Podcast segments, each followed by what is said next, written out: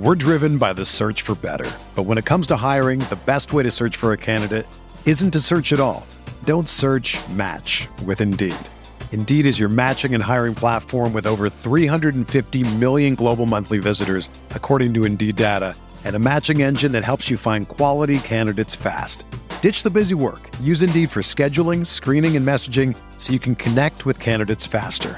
Leveraging over 140 million qualifications and preferences every day, Indeed's matching engine is constantly learning from your preferences, so the more you use Indeed, the better it gets. Join more than 3.5 million businesses worldwide that use Indeed to hire great talent fast. And listeners of this show will get a $75 sponsored job credit to get your jobs more visibility at Indeed.com slash BlueWire. Just go to Indeed.com slash BlueWire right now and support our show by saying that you heard about Indeed on this podcast. That's Indeed.com slash BlueWire. Terms and conditions apply. Need to hire? You need Indeed. This podcast episode is brought to you by Coors Light. These days, everything is go, go, go. It's nonstop hustle all the time. Work, friends, family expect you to be on 24 7. Well, sometimes you just need to reach for a Coors Light because it's made to chill. Coors Light is cold lagered, cold filtered, and cold packaged. It's as crisp and refreshing as the Colorado Rockies. It is literally made to chill. Coors Light is the one I choose when I need to unwind. So when you want to hit reset, reach for the beer that's made to chill. Get Coors Light in the new look delivered straight to your door with Drizzly or Instacart. Celebrate responsibly. Coors Brewing Company, Golden, Colorado. Support for this podcast comes from US Bank. When it's time for a new credit card, the best ones do way more than just buy stuff. And that's why US Bank offers credit cards that make every day more rewarding. Earn cash back, score points when you shop, dine out, travel, or binge watch, or get a low intro APR. US Bank credit cards were designed to fit your lifestyle. So make every day more rewarding and check out usbank.com slash credit card. US Bank credit cards are issued by US Bank National Association ND. Some restrictions may apply. Member FDIC.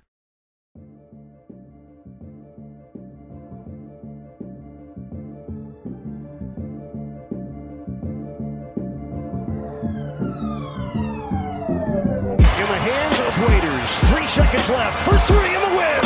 Yes! Dion has done it!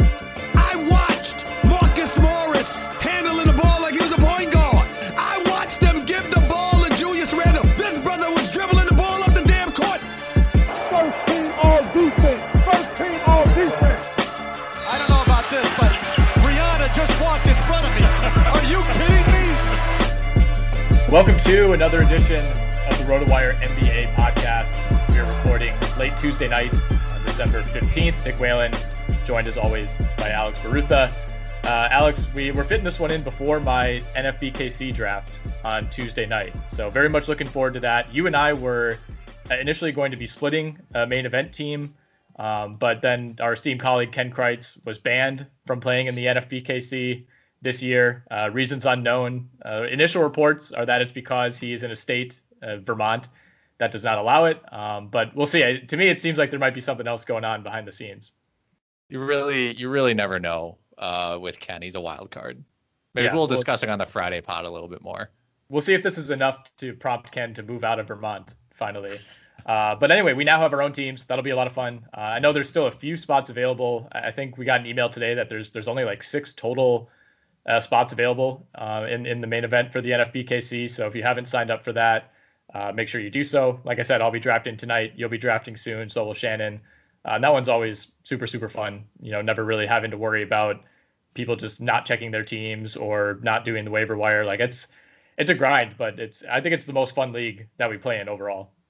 I agree. Yeah, I'll be drafting uh, next Monday, and um, Alright. I'm definitely looking forward to it.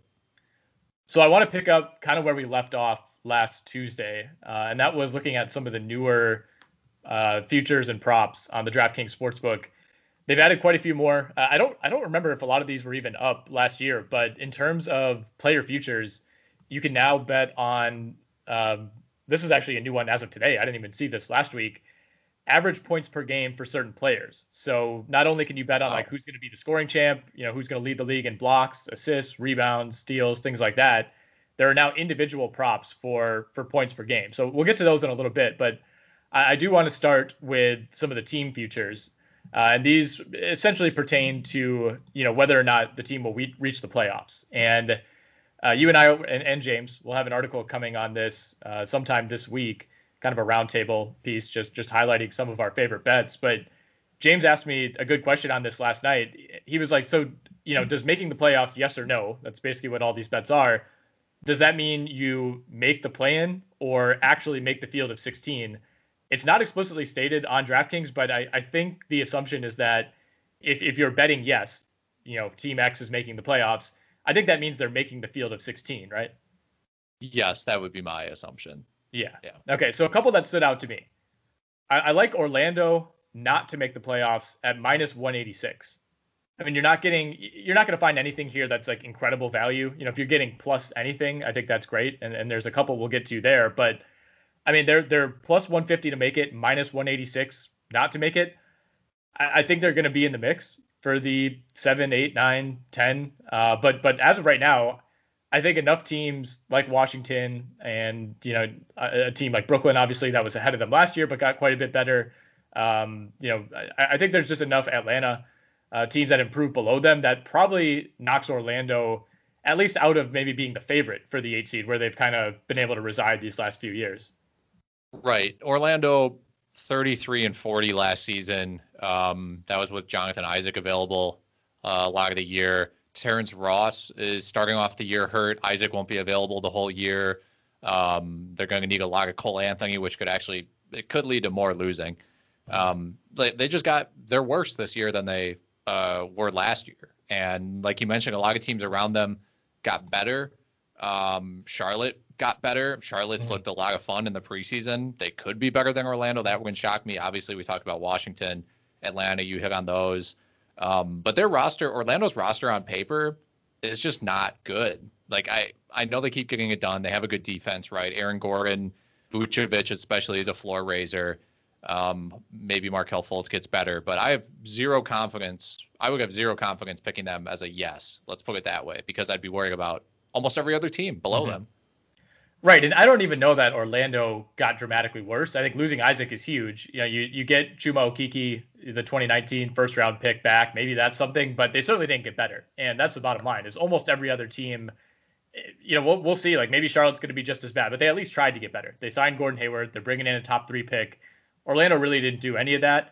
And and even if Cole Anthony, who you know you, me, and James all really like as a potential rookie of the year he's not going to be a guy that is, is carrying you to wins. You know, if, if, anything, that bet is well, they don't have anybody else to score off the bench, and he might just kind of luck his way into 14 points a game. Not anything that's really going to change ultimately the course of your season.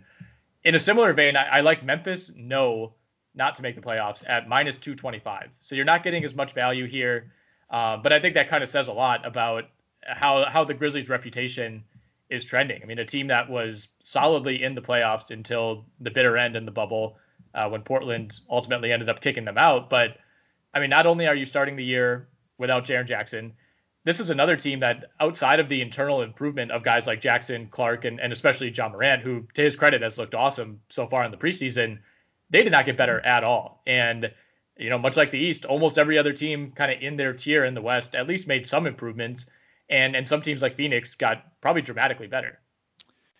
Yeah, people are on this one for sure. Yeah. I was I thought that maybe this could be a good value bet uh, coming into the season. I would you were, you were on this back in like mid February. That's true. I was like, yeah, they they were going to make the playoffs, and I'm like, listen, this team is yeah. awful. Um, no, I I still think my I still think minus 225 is good value on them to not make the playoffs because it would it would legitimately shock me. Like you said, look at the teams around them. Look at who they're starting the year without. Brandon Clarke's even beat up. Um, who knows what they'll get out of Justice Winslow? Um, it's I think it's going to be a pretty rough season for the Grizzlies. And I think Morant is going to look really good. I just yeah. I, I, don't know for as good as he is, I don't know that he's the type of point guard who can just carry you to 45 wins this early in his career. You know, like early career Chris Paul was that good right away. And it's not like the, those Hornets teams were were finishing first or second in the West, but right away he was like, this is the guy who raises every single player around him. And, and I think Morant does that, but not quite to that level. Like I, I think his numbers individually are going to be ridiculous this season, but I, I don't know that he quite affects the game at that level that it's gonna like it's gonna prop up like the Dillon Brookses and the Kyle Andersons of the world. Chris Paul was a great two-way player also, and Morant on defense is very much a work in progress. And uh, when a team is this, not, I mean, when the team is not great around you, you need to be a good two-way player. That's just not going to be the case for him right now. So I'm finding I like the values on teams not to make the playoffs more than to make the playoffs. so I have another one. Atlanta. You know, I, I wouldn't feel confident about this one, but I, I, you can get plus money for the Hawks, the Atlanta Hawks, who have historically not been a very good franchise to not make the playoffs. So plus 110, not extreme value, but I, I don't think it's a lock by any means. You know, they've looked pretty messy these first two preseason games. That's you know not not really the full story, but I, I don't know. I don't. I, I think they've they've certainly made improvements on paper. I think the roster looks awesome, but you have some fit questions to figure out. You have some long-term viability questions as far as John Collins playing alongside Clint Capela, playing alongside Danilo Gallinari. You already have a few early season injuries, and then I, I think the one thing for them is it's kind of like a extremely watered down version of like what the Clippers went through last year, where you had this young core that has kind of made incremental progress over the last two years, and you know, granted, it's not like they've been scrapping with the Warriors in the first round of the playoffs, but you basically bring in an entire new team, and now you're pushing Cam Reddish, DeAndre Hunter, Kevin Huerter, guys like that, kind of into the background. And I, I, think there there could be an issue with them maybe almost having like too many cooks in the kitchen at, at some points this season. There is a concern. Um, this is one that I I don't think I would touch. Um, I think for them it, they really are. I think they could easily go either way. And for me, I'm an optimist on on the Hawks. I would I would actually rather take them to make the playoffs because I think this team has a lot of talent, which I think we we agree on that, and I think most of us agree that they have a lot of talent available to them. Um, the question is, is it going to fit together? Mm-hmm. Is everyone going to be happy with their role? But again, you know, if someone if someone gets hurt on this team, if Bogdan misses 20 games, well, they still have Kev, Kevin Huerter and Cam Reddish to fill that role. If Danilo Gallinari gets hurt, that's more run for DeAndre Hunter. Um, I think I would I not a number that I would necessarily bet because um, mm-hmm. it's there, there's a lot of potential either way. The NBA season is almost here. That means fantasy basketball draft season is already underway. Test your skills against some of the best fantasy players in the business by joining the RotoWire Online Championship for your chance to win $10,000. That's $10,000 American. You can play against RotoWire experts like myself, Alex Barutha, James Anderson, Shannon, Baby Kevin Love McEwen, and even Ken Kreitz. I have a draft coming up this week. Very much looking forward to it. Can't wait to grab RJ Barrett in the third round. Hopefully, he's still there. This will be my fourth year playing in this contest. It's always one of my favorites. Year in, year out, it's the most competitive league I play in.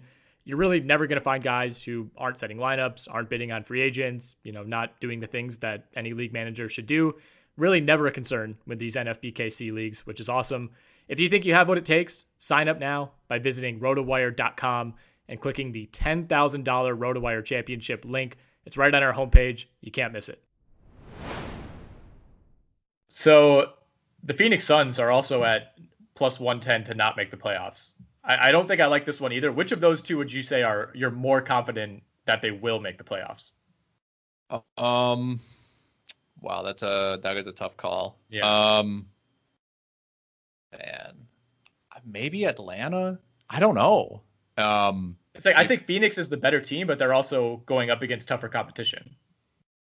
Uh, yeah, 100%. And I still have concerns about Chris Paul getting hurt and where that may put that team. Phoenix is 100% the better team. If the, if there was a playoff series between Phoenix and Atlanta, Phoenix would be favored, no question. But um, the East is the East is a lot easier for sure.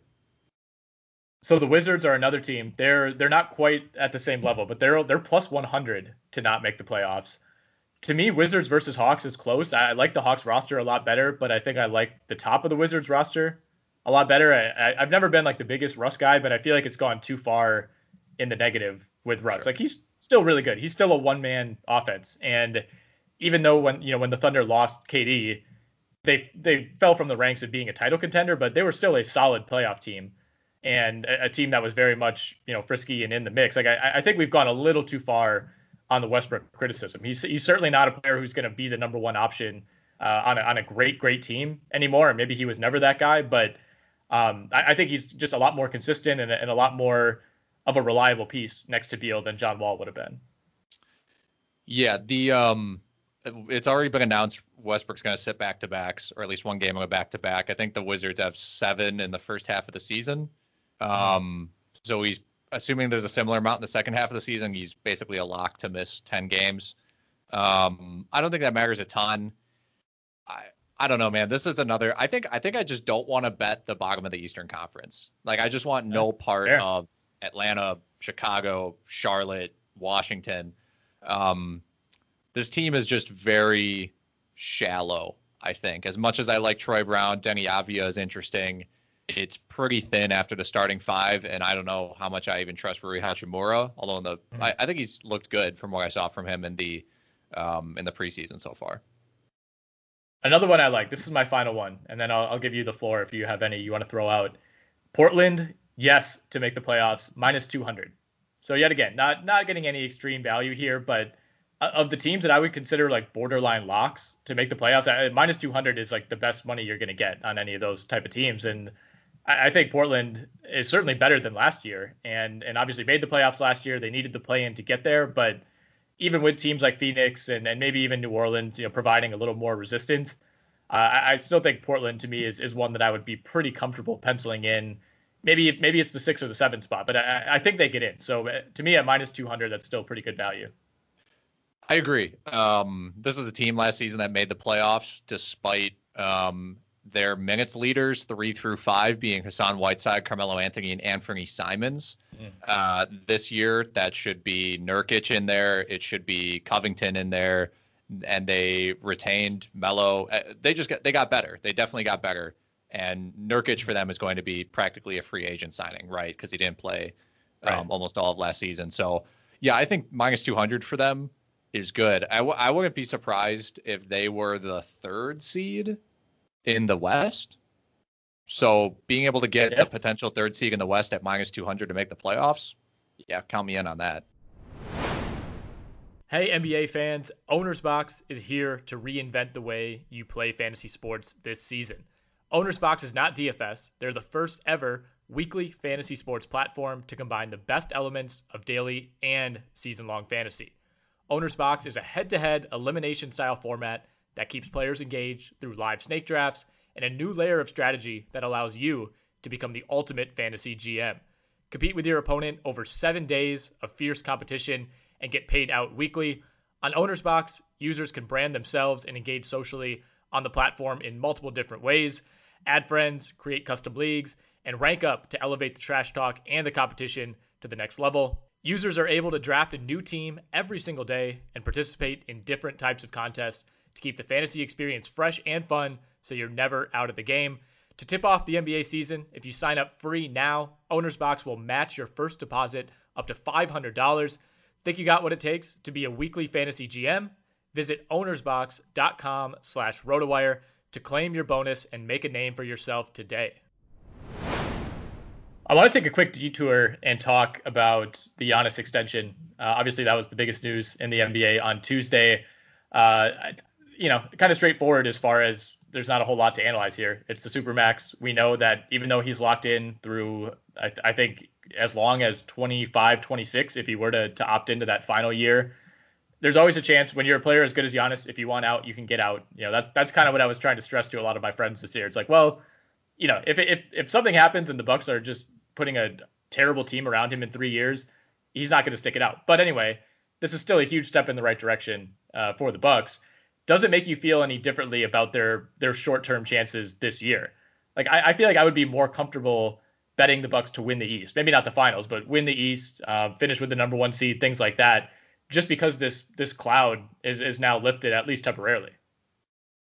Uh, yeah, I, I, I think I think that's right. Um, I was I thought he would sign it the whole time. I think we might have been in the same camp where it's like you sign, you get the money, and then you figure it out later if you like your situation, even if your situation is just tolerable, right? Um, a lot of times the players are going to do that. Um, yeah, I think I think Milwaukee should still be the favorite to come out of the East. Um, I, and you know they'll be a threat 100% to win the finals because I think I think they got better in the in the offseason. There are a lot of people who don't think that.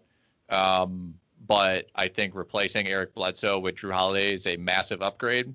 Uh, and I mean, they haven't looked great in the preseason. I've watched both their games. It's looked awful. Um, but I'm I'm pretty confident that that it'll turn around. I almost think that's a good sign. You know, like remember, I think like when Peyton Manning was at his peak, like I feel like the Colts went 0 4 in the preseason every single year. Like you don't want to look good in the preseason, especially for a team that's been so good in the regular season. It's like it's good to mix it up. Like I I hope they don't just run through the regular season because it's setting up then for a third straight flame out in the playoffs. But no, Giannis, the one of seven from the free throw line last night was extremely concerning. Holiday has not looked great, um, but I am with you. I, I think this team overall the roster i don't know if it's like a whole lot better because of some of the depth that they lost but it's at least comparable and i think the ceiling with holiday compared to bledsoe is definitely higher. I mean the bucks are are still plus 550 to win the title. That's tied with the clippers for the second best odds. It's slightly ahead of the nets. So i mean the odds makers still like milwaukee quite a bit. I, the bottom line is if you have Giannis, it, it just it guarantees you such a high floor. You know, at worst, you're basically making the second round. And I think last year was essentially their worst case scenario. So you're, basically being penciled into like the final eight every year, no matter what. Um, and I, I mean, I think I said this last week. Teams have won the finals with worse rosters, right? Or at least made the finals with worse rosters. Yeah, I think so. I mean, you have you know you have an MVP slash Defensive Player of the Year on your team, and you have two All Stars slash Fringe All Stars as mm-hmm. the second and third best players on the team with Middleton and, and Holiday. So that's just as good as yeah, that that can't be the worst. Obviously. No, I mean, I think LeBron's 07 Cavs team was dramatically worse. And obviously the league is different now. I, I think the teams you're going up against, you know, it's not like there's two or three teams in every conference now that have two or three all-stars every year, or at least guys who are all-star caliber. That wasn't necessarily the case in the in the 2000s and, and certainly in the 90s, but I think you need more now to get there. But I, I think the Bucks have plenty. You know, it's it's not a I almost think like for a while the Heat and then the Cavs and the Warriors set an unrealistic standard for a lot of these superstars as far as what constitutes a great roster. And you know, I don't. I think this. I would give this Bucks roster like a pretty solid B plus. And you know, w- when the number one player on that team is arguably the number one player in the league, that should be enough. Yeah, and I, I wouldn't be surprised if the Bucks got off to a slow start because there have been a lot of moving pieces on this roster. Like watching them is a completely like different experience. Uh, you know, they obviously got Jrue, um, Bryn Forbes, DJ Augustin, Bobby Portis, Torrey Craig coming off the bench. It's a completely, it's practically a complete like rebuild around Giannis, aside yeah. from you know the abs like aside from the absolute core pieces. Mm-hmm. Um, so I'm gonna go off uh, to a different road a little bit but still talk about the title here because on the DraftKings Sportsbook, I see the Celtics at plus 1300 and the Heat at plus 1500 and I think it's insane and I don't I'm not I'm not using that word lightly. I think it's insane to have the Boston Celtics as shorter odds than the Heat to win the NBA finals. Yeah, that that is wild. I I don't know if this is a post losing out on Giannis dip for the Heat, where they're they're factoring in like they're factoring in some like organizational depression. Right. That is strange. Yeah, I mean, I think those numbers should definitely be flipped, and I I don't even know it, if it should be that close. You know, I, I think so. You have Boston at 13 to one. You have Miami at 15 to one. I don't think it would be that crazy to have Miami at you know 12 to one and Boston at like 18 or 19 to one. Like I, I don't know. I mean, Miami was in the finals last year. They beat Boston. I think Boston probably got a little bit worse. I think you have some pretty serious concerns about Kemba Walker's knee, which are, are first and foremost when you're talking about their ceiling. And you know, Miami didn't get a whole lot better, but they're bringing back the entire team from last year, and then you're swapping out basically Jae Crowder for Avery Bradley, which is probably a lateral move. Yeah, and I mean the 76ers are are 20 to 1. You know, they're plus 2000 and they have the same level of top end talent as the Celtics, right? I know the 76ers were disappointing last year, but if we're talking players one and players two, and maybe even if you go three deep, if you want to count Tobias Harris against Kemba Walker, um, especially with Walker's knee issues, I don't yeah. think they should be separated by that much. I think the Sixers might have a better roster than the Celtics. I, I think the Celtics just have more continuity. I guess like they're the safer play because we haven't seen them bottom out like we have with the Sixers last year. Um, but I'm, I'm pretty high on Philly. I mean, I, I was definitely too high on them last year, but I, I think so many things went wrong for the Sixers last year, and that that almost certainly can't happen again. And I, I, wouldn't say like a ton went right for the Celtics. It felt like they probably had the season that they should have had. But I mean, unless you're you're really factoring in a major leap for Jayson Tatum, which I, I don't even know what that would mean at this point. I mean, he basically averaged over the second half of last year was like almost a 30 point per game score. Like I, I don't know that his ceiling is that much higher. Um, you know, the bench is cleaned out. You have all your depth is basically at center. You, you have no real guard or wing depth. Like there's there's some concerns there especially if Tatum or Brown were to miss 10 games at any point. Yeah, I I wouldn't be surprised if Celtics kind of bottomed out this year. I've been really low on them um, leading up to the season, so I, I thought that was just a really interesting uh, note. Also, that the Warriors the Warriors have better odds than the Blazers. So yeah, I mean that's also... not that's not shocking, I guess, just because of you know the Warriors being the Warriors. But no, it should not be a difference of 30 to one versus 50 to one. That's for sure. Yeah. Um, have you looked at the division odds at all? There's a few that stand out to me. I really like Dallas to win the Southwest at minus 225.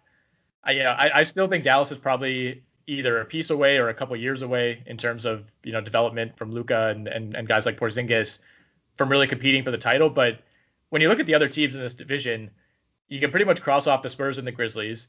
I, I'm pretty low on the Pelicans. They're five to one. I, I don't think they're a division winning team this year. And then Houston's also at five to one. You know, if if somehow you know James Harden has a miraculous twist of faith and and wants to stay in Houston, obviously they're a threat, but that seems extremely unlikely at this point.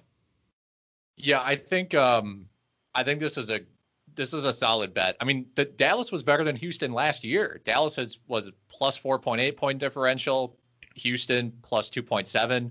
Um, I think there needs to be concern about how much Porzingis will play because he could he might just end up playing like 35 games, maybe 40 games, and that would be a concern. But even if you put the Kristaps Porzingis available for half their games against an unhappy James Harden or no James Harden and like John Wall, DeMarcus Cousins, mm-hmm. I don't know. I think I think this is a fine number, minus 225. Um, and I think this would be the best odds that you would probably get it at, right? Um, I think so. Same, yeah yeah. At the same time, this is probably your best chance to get Houston as well. Right. Because you know, if Harden leaves, it's gonna it's gonna completely tank. Now, depending on what they get for Harden, who knows? But um, that's an interesting one for sure. How do you feel about the Atlantic, which I think is quietly now the most competitive division in the league by a huge margin? You have you know Brooklyn, Boston, Toronto, Philly, and then the Knicks, who are down at 250 to one. I mean, all four of those teams, you have Brooklyn at plus 125, Boston plus 250, Toronto 320, Philly 400. I, I like betting Toronto or Philly. You know, I, I still think the Nets are the best team in that division. I'm, I'm very high on KD this year, but I mean, Toronto has basically become the new San Antonio. You know, they're going to be good no matter what. And we just talked about how much we like Philly. I, I think there's some value there. I think there's value on everyone but the Celtics and the Knicks. Um, yeah I think the Nets at plus 125 is good value. They have KD and Kyrie Irving if those guys stay moderately healthy.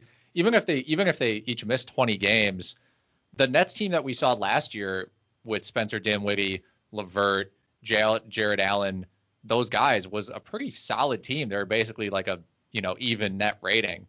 So if they can at least keep their heads above water if Kyrie and KD miss time, they'll easily have a chance to to to do this uh, to win the division.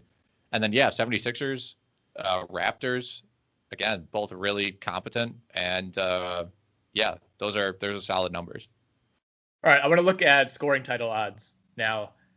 I think it's absolutely insane that James Harden is a massive favorite. Like I, I think he should still be the favorite. He is still on the Rockets, and when he's when he's with the Rockets in recent history, you know, studies suggest that he will win the scoring title. I, with all the uncertainty around Harden, I don't know how he can still be this huge of a favorite. Like I would not bet on James Harden to win the scoring title. I think there's too big of a chance that something happens and he's like away from the team for three months and misses too many games that he's ineligible, or he's traded to Philly and can't play the same style that he's played the last few years. The same would go if he goes to Brooklyn. I think it would be even harder for him to score 30 a game in Brooklyn than it would be in Philly or certainly in Houston. You know, there's always a chance that they ship him like to Sacramento or something like that where he doesn't want to be and you know he can just launch 40 shots a game. But I mean, am I crazy? Should he should he be this big of a favorite? I think I think it's leaving out leaving the door open for a ton of value for some of these other contenders. I feel the same way. I think having him such a big, such a long like eh, not I, I, I, I never know it. how to phrase this either. Yeah, but regardless, it's it, it, does open up value for everyone else on the board, especially Doncic at, at plus 650. That's insane. Again, my concerns with, with Porzingis I think are warranted. And if you take Porzingis out of the equation, the second best scorer on the Mavericks is Tim Hardaway Jr. Uh, third best is probably Josh Richardson, maybe mm-hmm. Trey Burke if you're feeling like I, I don't know. But that puts Doncic in a position where he's going to have to launch a ton of shots every single game. I mean, he's going to be the absolute. He already has been the hub of the offense, but to an even greater extent from a scoring perspective. So I think having him at plus 650 is great. Um, I'd prefer him over Lillard, who's at the same odds because Lillard has way more health than Doncic. Um, Curry plus 800. Uh, that's also a fair number. Giannis, not sure I would bet it because of the minutes situation mm-hmm. that he's been in the last you know year or so. Um, but yeah, Doncic is definitely my favorite number at plus 650 there.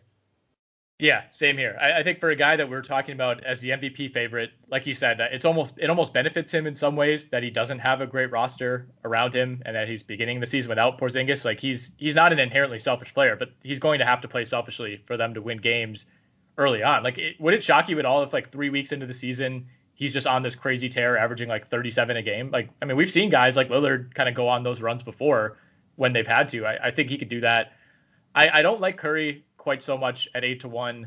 I this just doesn't have the feel of like a revenge tour season for him. Like I, I think he'll be good. I don't I don't think he's going to lead the league in scoring good. Um, you know, Lillard at 650 makes sense. I, there's some value in Giannis if if you see this as you know maybe they play him, you know, God forbid, 33 minutes per game instead of 30. I mean, all of a sudden you start prorating his numbers and he's over 30 points per game. Like he he basically averaged 30 points a game in 30 minutes last year. Uh, so I, I, think there's some value. And and the nice thing is you don't have even have to feel that good about it because you're getting 11 to one on Giannis, you know, leading the league in scoring. And honestly, chances are one of the you know top six or eight guys on this list ends up getting hurt or getting coronavirus and missing enough time that it knocks him out of the race. Um, I, I, think I would consider Trae Young at 11 to one as well. Um, maybe KD at 25 to 1 like that that to me seems like more KD coming back to prove a point as opposed to Steph doing that um, and then in terms of long shots I think Tatum at 50 to 1 that's I mean incredible odds I, I think Tatum could very easily be at 20 to 1 and that wouldn't seem that crazy um, and then I, I, I wouldn't bet this but Zion at 100 to 1 he looked really good we'll talk about that in a little bit he looked great in their preseason game on Monday night, had 26 points in that one, an easy 26. Like he just, the ease with which he's able to score around the basket is crazy. Again, I don't think he's going to win the scoring title, but I mean, he can, he basically sleptwalked his way to like 25 points a game as an out of shape rookie last year. Yeah, I think if you're looking for pure long shots, Tatum at 50 to 1, Embiid at 100 to 1. Yeah. Um, I think those are the two that that I would look at. Um, Julius Randle at 150 the fact that he's only that he's 150 when Embiid is 100 is just complete disrespect to Joel Embiid. Well, or it's respect for Julius Randle's game. Like this, this True. shows that Vegas is watching these games. Like Julius Randle has better odds than Ja Morant. Oh, that's insane. Yeah. I, I, mean, that's got to be just an East Coast market thing, you know. Uh, Possibly. I think it's just a Julius Randle shoots the ball every time he gets it thing. well, that too. Yeah. No, there's there is some value down the board here. I mean, the scoring title, if you look at the leaders, it's basically always the guys that you think it would be. There's not a lot of like shocking scoring title winners over the years, so I, I wouldn't recommend betting anyone outside of the top six or seven. Um, but again, I mean, getting guys like Giannis and Trae Young at 11 to one is, is still really good value. I, I don't have quite as many takes about the other stats that you can bet. Uh, just going down the line, Hassan Whiteside is the favorite to lead the league in blocks, and again, there's no there's no criteria here as far as if they're counting total blocks or blocks per game. I, I, think it's blocks per game though, because there is a caveat about having to qualify for the league leaderboard. So that makes it even crazier. I mean, Hassan Whiteside is very possibly not even going to open the season as a starter. I, I think this is kind of reminiscent of the Harden thing, where you know with with Whiteside, like yeah, there's a lot of interest maybe in him after last season, but I mean anyone who's paying attention knows that he's almost certainly not going to replicate last season, unless you're betting that Richaun Holmes gets hurt. Right. Um, yeah, this is this is always a tough one because to some extent blocks and steals are pretty variable season to season. It can also depend on how bad the perimeter defense is around you, how many if the guys get funneled to the rim, if guys start respecting you more and they don't even bother driving on you, um, Right. which is kind of the situation that like Gobert can find himself in. Um, and yeah, I mean, value wise, I guess Mitchell Robinson at 800 at plus 800. Um, but that's just again, he, he, I think Nerlens is going to start for them, so that's kind of a similar situation as Whiteside, honestly. Yeah, I mean, if if it was one or the other, I would love either Robinson or Noel. Like they're both some of the best per minute blocks and steals guys in the league, but I, I think they're just going to end up kind of splitting minutes, and it's going to be gross for everybody involved. I love the Chris Boucher love. Uh, he's he's actually on the board at 100 to Yeah. one. Yeah. Willie Cauley Stein. What, how did these names get? How did people come up with this? How does Willie Cauley Stein have the same odds as Giannis? JaVale McGee. you know. Yeah, I don't. I think this is just like anyone who has played center at all. The RotoWire NBA podcast is brought to you by BetMGM. Sports bettors know that magic happens when you turn a hunch into action and apply the right amount of expertise. That's why BetMGM has teamed up with RotoWire to offer new BetMGM customers a free six month RotoWire subscription when they place their first bet. Register on the BetMGM app or website, and once you make your first sports wager, you'll receive a season's length of RotoWire's unmatched sports insights. Find out why BetMGM is the king of sportsbooks by signing up and placing your first bet today. Visit betmgm.com for terms and conditions. 21 years of age or older to wager. Colorado, Indiana, New Jersey, Nevada, Tennessee, and West Virginia only. Please gamble responsibly. Gambling problem? Call 1 800 522 4700 in Colorado and Nevada, and 1 800 Gambler in New Jersey and West Virginia. In Tennessee, call or text the red line at 800 889 9789. If you or someone you know has a gambling problem and wants help, call 1 800 9 with it in Indiana. Promotional offer not available in Nevada. All right, assists. LeBron is the favorite. Trae Young close behind. Uh, Luka Doncic close behind as well. Not a ton of value here. I, I, I think I would probably just go with LeBron again. It, it seems like they're going to employ a, a pretty similar plan. Although I think there's a chance that even if he ends up playing more games than we expect, you know, he's maybe ceding more possessions to guys like Schroeder and even more playmaking from from Anthony Davis. Um, I don't know. I, I think he'll. I think he kind of enjoyed averaging double digit assists. That that seemed like something that, that he took pride in. So I, I think he tries to get there again. But I also wouldn't be surprised if, if he's passed up by Trae Young, who was pretty close behind last year. Doncic, I don't know. I don't know about Doncic. I mean, you're basically be asking him to average a triple double, which is plausible. I, I think if anybody could do it, other than Westbrook, it would be him. Would you consider anybody but LeBron, Trae Young, or Doncic? Westbrook is at least interesting to me. Um, if he has the ball in his hands a lot, uh, I don't know exactly how they're going to run their offense, but still interesting to me. Ben Simmons uh, is kind of interesting to me at 12 to one, but I don't feel like that's great value. I think I think the upside is there for Morant uh, to average almost 10 assists a game, but um, again, I don't feel like any of this is amazing value. Um, you know, Chris Paul 33 to 1. I don't know. Um, yeah, I don't feel like I'm getting a lot of value on this board.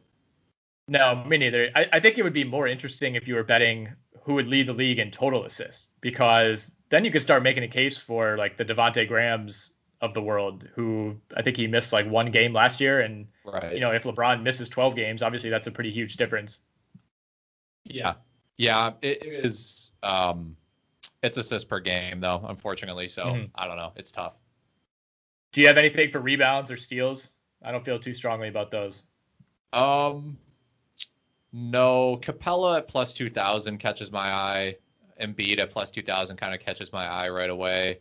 Um steals uh Marcus Smart 25 to 1. Sure, fire it up. DeJounte Murray 25 to 1.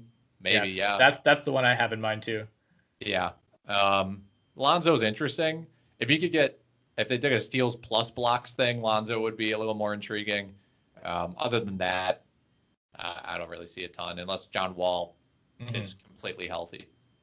I, I think Thybulle too. If if he is able to get 25, 30 minutes, you know, maybe that would require an injury or something. But I, I mean, I think he's going to take a step forward And I mean, he's he's almost like the Mitchell Robinson of steals, where you, you look at last year, like he was insane on a per minute basis at, in college, and that seemed to translate at least last season.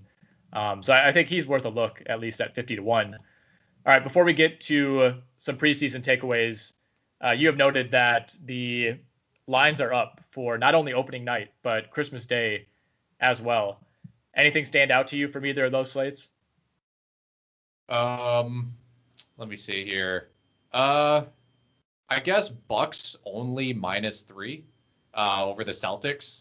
I feel like that line should could be double that. Mm-hmm. Um, I, I, just you know Kemba Walker is not going to be available. We don't know if Tristan Thompson uh, is going to be available. I feel like you have to take the Bucks in the in this situation. I, that's that's the the one that really stands out to me.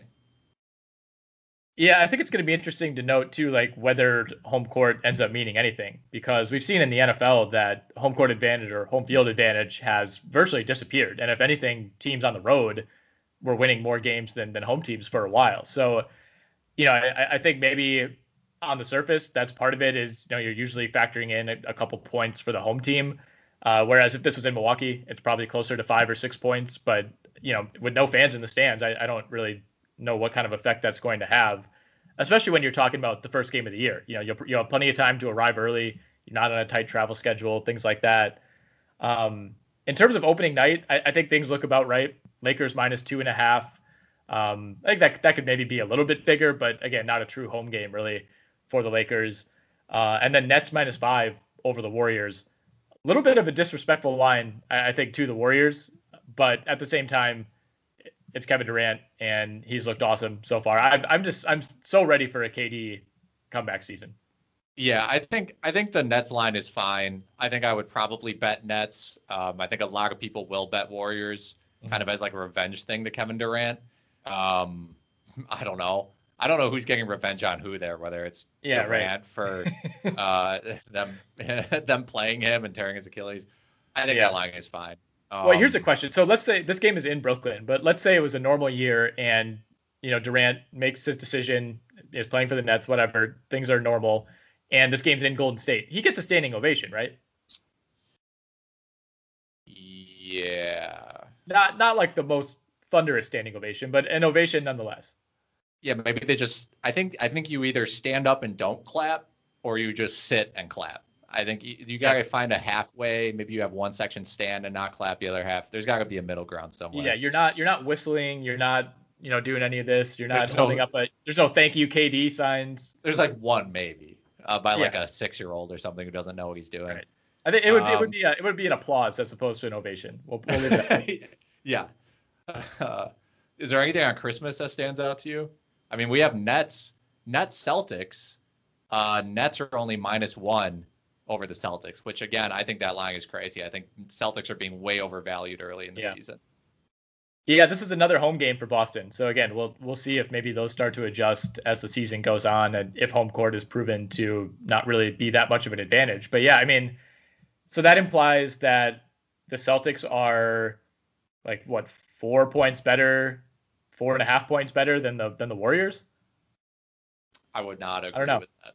Yeah, kind of kind of a weird line. I'm with you there. I, I think Lakers minus seven over the Mavs is a little bit larger than I would think. I mean, I, I think those teams played really closely. It felt like every time they matched up last year, you know, Luka versus LeBron. Uh, obviously, the brings out the best in both of those guys. And I'm, I'm again, I'm pretty low on the Pelicans. So Miami five and a half, I think at home on Christmas against the Pels is pretty good value. I think so too. Um, yeah, I'm I'm okay with that that Heat line. I'd be more inclined to bet on the Heat. Um, you know, Lakers, I would just not. I just don't want to bet against Luka Doncic. I guess that's the main concern about that line. He's that good. Yeah. Um, I think the value on that's fine when Porzingis is out. I think the Lakers got better. The Mavericks are worse for now. So I think that line is fine. But again, I don't think I would bet it because I I'm not sure I'll ever bet against Luka Doncic this year. I just it would scare me. Yeah, I, I think I think the the two major storylines, if I had to predict for this year, are Luka like really coming into his own and having a like 06 LeBron type of season where it becomes very clear that he's the future of the league. And I, am again, I'll say it for like the fourth time. I really think KD is going to remind people how good he is. Like he, we haven't seen it in so long because of the Golden State thing, you know. And I, I think we kind of saw it with Kawhi when he got to Toronto after missing basically the whole previous year. Like there are very few players in this entire league, probably four right now, who you put them on any team and that team is a threat to win the finals. And we just we really haven't seen KD have to be in that position since his last year in OKC. And I, I think he's just going to be ready for it and and going to remind people that like he it was a legit debate for the last decade. Would you rather have KD or LeBron? And you know I feel like as soon as he went to Golden State, that kind of faded away. Um, and I, I think that's going to be back in a big way. Let's look at the preseason. So very weird preseason schedule. Some teams are only playing two games. Some teams are playing four or five. Um, but I mean, basically half of the preseason happened over the weekend, Friday, Saturday, Sunday. We had a, a pretty big slate Monday and then a smaller slate tonight on Tuesday. Who do you want to hit on right away? Could be rookies, could be guys like Harry Giles, Talen Horton Tucker, who've stood out. Could be second year guys. Uh, who's who's caught your eyes so far? Um, man, I, I don't know. I, I've tuned into the uh, that first Hornets Raptors game to see some LaMelo, and the passing was as advertised and maybe more so. Um, he's an absolutely incredible passer. I think he's a better half court playmaker than Lonzo. Um, yes. He cannot score uh, at all, but um, he's just the the Hornets are going to be a really fun team to watch. I think they're a league pass team. I'm going to say it now. I know it's it's not what anyone expected, uh, but thank you for your courage. LaMelo Ball to Miles Bridges, alley oops, incredible. Yeah. Um, they play well as a team. I was really shocked. I was like enjoying Hornets basketball. It's a lot of pump fakes, drives, kicks out. Yeah, well, they look good too now with the pinstripes. Yeah, yeah, yeah. No, he's he's on my list as well for sure. I, I think I, I wrote in a preseason notes column yesterday that his debut was like almost exactly what you would expect from like a really unique kind of weird player like him. No points, 10 rebounds. I think he had four assists. Half of his assists came on behind the back passes. like he you were you were right. Like he's he's more aggressive than Lonzo for sure. Like he's not he didn't make any shots, but he's at least taking them. You know, Lonzo would have games early on where he would take one, two, three shots over, you know, 37 minutes. You know, he was not shooting threes at all if he'd get into the lane, you know, he would just kind of always be looking to pass. And I, I think LaMelo has that same level of passing, but like with Lonzo, there's not quite as much flair to it. You know, there's not like we saw some of it at UCLA. That never really seemed to transfer over to the NBA. Like he's he's a very good passer, he's an effective passer, but he doesn't make a ton of wow plays. And I feel like LaMelo's already had more of those in two preseason games than Lonzo's had in like three years. Yeah, the concern for him is just going to be right now he's played 36 preseason minutes. He has seven turnovers and six assists. Yeah. Not great. Uh, 13 rebounds. That's fantastic. Um, yep. But again, I think he's going to be a non-factor in scoring. He might he might average like six points a game this year. Like, he's going to have one of the weirdest like stat lines ever for a rookie. Yeah. Um, I don't think he's going to be a good fantasy player, but um, I'm excited to watch him. That's for sure. Anthony Edwards did not look great in his debut. Looked a little bit better, I thought, last night. Uh, kind of tough to to get a gauge for that one. I, I, wasn't able to watch it live, but you know, I there's just something about him where he doesn't really like jump off the screen in the way that you would like a number one pick to jump off the screen. Like he had a breakaway dunk, you know, hit a corner three, kind of over a defender, but it just like didn't look all that special. And and maybe I'm just being too nitpicky, but when you're looking at you know a 19 year old who you really think could could be a future, you know, all NBA caliber player. That's the type of guy you're you're taking number one overall. It to me it just didn't really look like he has that quite yet. Maybe it's those like weird horizontal Timberwolves uniforms that that kind of take away from it. I don't know, but like I, I compared him, you know, before we started chatting. Like with Donovan Mitchell, you knew right away. Like watching him in summer league, watching him in preseason, it was like, oh my god, this guy is he's just next level. He just makes like he makes plays that superstars make and look, I mean, we're, we're like 40 minutes into Edwards' career. It's way too early, but I don't know. He just he just didn't really stand out to me, and I, I think that's a, a minor concern early on. It'll be hard for him to stand out on this team. Um, you know, I think they have Rubio, they have Russell. Those guys aren't going. They're going to handle the ball the majority of the time. Towns is going to get his 25 and 10. He's going to handle the ball a fair amount because he can average three or four assists. Um, and I mean, Edwards doesn't I mean, he, he's in a pretty low pressure situation. Um, they would love him to be great because if he's great, then they can make the playoffs. But um, yeah, the first showings were not great, like you alluded to. It was 17 points on 23 shots. Um, he was two of 12 from three, and he had eight turnovers uh, to three assists, uh, which mm-hmm. is awful. And he's a minus 31. Yeah. Um, but I think I think he'll improve. It's just I, I finding a role for him is going to not. He's in a weird spot. He's in a weird spot. Yeah, and also of note with the Timberwolves, Ricky Rubio has come off the bench for each of these first two preseason games. And you don't want to read too much into it, but they've used the same lineup in both games. So it, it doesn't really look to be like an experimental thing necessarily. Fantasy wise, that's a pretty big concern. Although at the same time, I never really loved the idea of going like Rubio, Russell, Beasley, or Rubio, Russell, Edwards. Um, but so far they've gone they've gone Josh Okogie on the wing and, and gone Russell at the one with Beasley at the two. Yeah, I thought they were going to start Rubio and Russell together. Um, and then Edwards at the three. And I also thought they were going to start Hernangomez at the four. So right. um, it's kind of been surprising overall. I know Ryan Saunders, the first game, said, don't look too much into this. We're still experimenting. And it's like, you did this on purpose. Like, no one, you know what I mean? Like, yeah, this, this is classic Timberwolves. Accident. This is not an accident that these five guys are starting. And now yeah. that they've started a second game in a row, I'm pretty sure it's going to be their lineup. Um, I still think Rubio is going to get 28 minutes a night could even hit 30 minutes a night in like a Dennis Schroeder type role. Yeah. Um, but I am concerned that Edwards is kind of going to get squeezed out by Russell and Malik Beasley a little bit, and that he might just see like 24 minutes a game. Yeah, I want to hit on a couple more rookies uh, real quick. Isaac Okoro was really, really good in his debut. 16 points in the fourth quarter, uh, hit a couple big threes, had the game-winning basket on an and one he looks a little further along, I think, than most people expected. We'll see if the three point shot is real. I think that's kind of that was really the thing that that was holding some teams back with him is it the shot didn't look great, uh, the percentages were not good at Auburn, um, and there was some concern that that would maybe just never come. But I think he already looks more confident than most people expected. I, I'm still a little tepid on him as far as what the impact will be in year one. I mean, especially on that team that's just the Cavs are so hard to figure out. You know, you're bringing along three young guys plus Kevin Porter. Then you have Kevin Love, and you know you still have Larry Nance and, and guys up front. Not a great roster overall, but I, I do think there's going to be opportunity for him. I, I still would. I like. I wouldn't draft him in a fantasy league though. No, they got to move away from Cedi Osman. Yes. Uh, they got to get rid of that situation and open up the minutes for Porter and Okoro. I think for me, main takeaway from Okoro, he's averaging eight and a half free throw attempts per 36 minutes through uh, two games, and you don't see a lot of rookies get to the line like that. Um, and you mentioned his confidence, and that's a big part of it, being willing to drive into the lane, create contact, try to finish. So that's a that is a huge standout uh, for Okoro. And if he can continue to do that, and he can uh, you know keep his his defensive numbers high, uh, like people assume he will, then he's he's going to have a good year. Then um, the question I think will just come down to minutes um, and shots to some extent because this is a team that still has Sexton on it, still has Kevin Love and Andre Drummond, and Darius Garland still has to be brought along. Um, and that's, I mean, Garland, this is a big year for him as well. Um, but he's looked, um, uh, he hasn't looked great either, but you know. Yeah, the numbers on Garland weren't great. I, I, thought he had some plays that were were pretty impressive, especially in that opener. But yeah, he's he's a major. We'll see.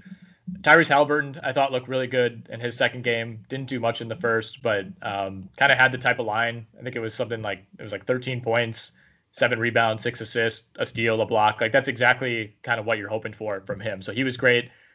Pokusevski, yeah. this dude's the real deal. I, I think he, the Thunder might be a sneaky league pass team as well this year. Like I, I really didn't think he would even be like NBA caliber. Like I thought he would be a G League guy, and he still might be for much of the year, but I mean, he came in he came in firing. Like he looked like he was in his 10th NBA season, like in terms of the confidence that he had. and he is crazy skinny, but he, I don't know, like he wasn't really getting pushed around. He handles the ball as as well as any player his size. Honestly, I mean, he's his, low lights were as low as any player in the league so far during the preseason, but it's really intriguing to watch. Like he he really has like the ability to snake around pick and rolls at seven feet.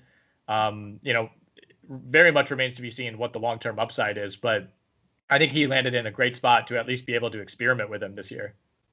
Yeah, he got about 20 minutes in that first preseason game. Um, I agree with you. The highlights were awesome. The lowlights were awful. Um, although that's kind of how I felt about LaMelo Ball to some extent. Yeah. Um, th- this happens. And um, Yeah, I think I think he can I think he can maintain about 20 minutes. Honestly, I don't know what they're going to do with the rest. The rest of the rotation is like who knows. I think I think Bazley's going to get minutes and Dort's going to get minutes and Diallo's going to get minutes.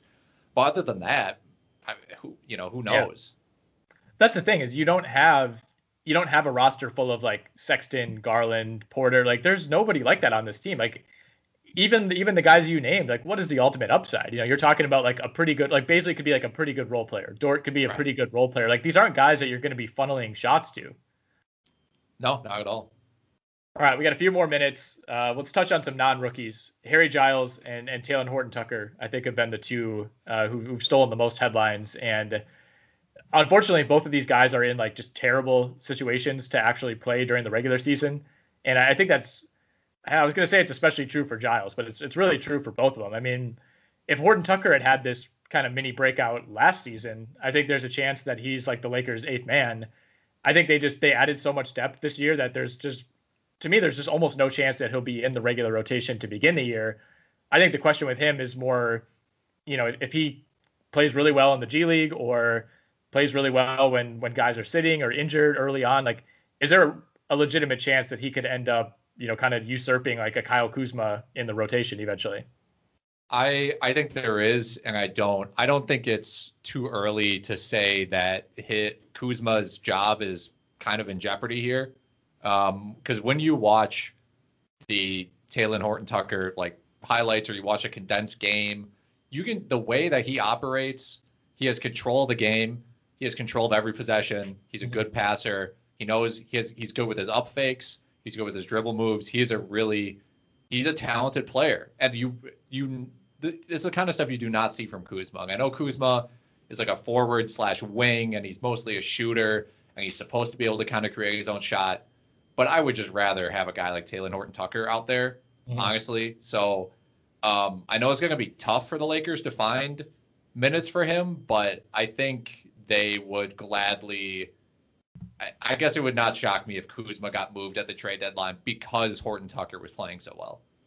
Well, and Horton Tucker seems to have the backing of guys like LeBron, who yeah. was. I mean, they were talking about him even in the bubble, and back then it seemed like, okay, are they just trying to yeah. like hype up? Right. Like he almost seemed like a mascot back then. They're like, why is this random rookie who we haven't heard of all of a sudden playing all these minutes? And I don't know. I mean, I, he, it just seems like a story where eventually somebody's going to write the feature on Horton Tucker, and there's going to be all these quotes about how he's been like just dominating practice for the last year and a half. And yeah, I'm with you. I mean, I think right now even his like game to game upside is probably higher than Kuzma's because for this team, Kuzma's just not. He's never really been a great fit. They've made it work. He's not.